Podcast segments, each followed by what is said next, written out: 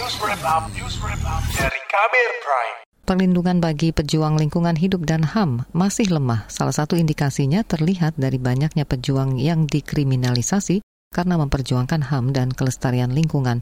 Konflik agraria yang kerap terjadi belakangan ini turut memperpanjang catatan kriminalisasi tersebut. Kita akan menyimak dalam laporan khas KBR yang disusun Hoirunisa. Desa itu sering terhancam ataupun tanah tergusur tahun 2006 itu. Nyai itu kebingungan. Anak nyai semua digusur. Anak-anak anak sekolah tidak ada lagi. Mau belajar apa pun, makan pun susah. Sampai sekarang kini tanah nyai belum tahu apa pun. Itu tadi keluh salah satu anggota Serikat Tani Tebo, STT, Nyai Jusman. Ia adalah petani perempuan yang berjuang di garda terdepan saat proses penggusuran yang dilakukan perusahaan.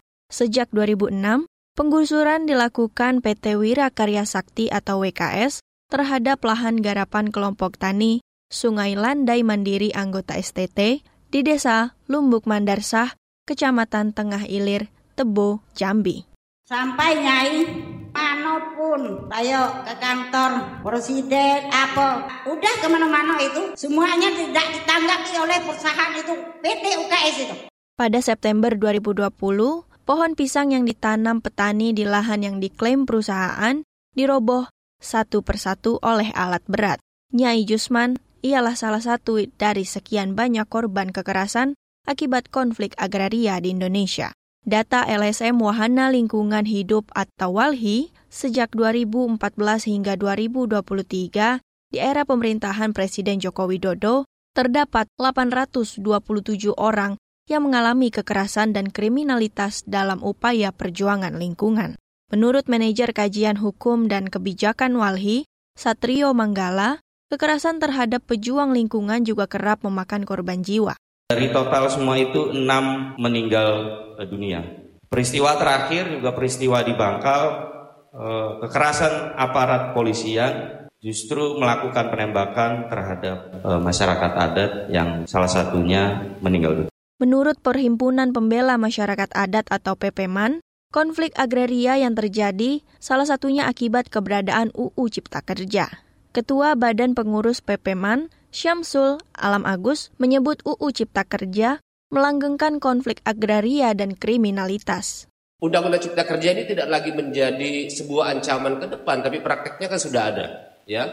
Prakteknya sudah ada. Apa yang terjadi di, di Rempang, apa yang terjadi di di Bangkal terakhir ini adalah salah satu bukti bagaimana Undang-Undang Cipta Kerja ini bekerja, ya, untuk eh, apa namanya melawan perjuangan-perjuangan uh, masyarakat gitu. Ketua Badan Pengurus PPMAN Syamsul Alam Agus, masyarakat adat yang mempertahankan wilayahnya memerlukan perlindungan kuat. Namun kata dia, hingga kini belum ada undang-undang khusus yang melindungi masyarakat adat.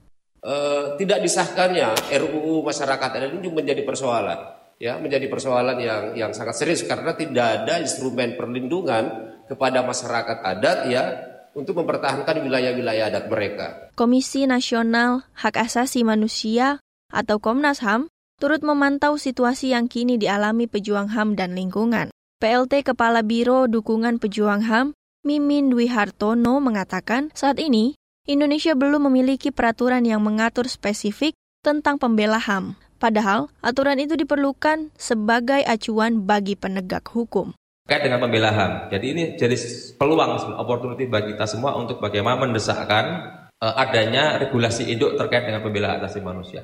Jadi itu peluang karena Indonesia sudah menerima dan mendukung maka Indonesia punya komitmen dan tanggung jawab untuk melaksanakan itu janji di depan Dewan Hak Asasi Manusia.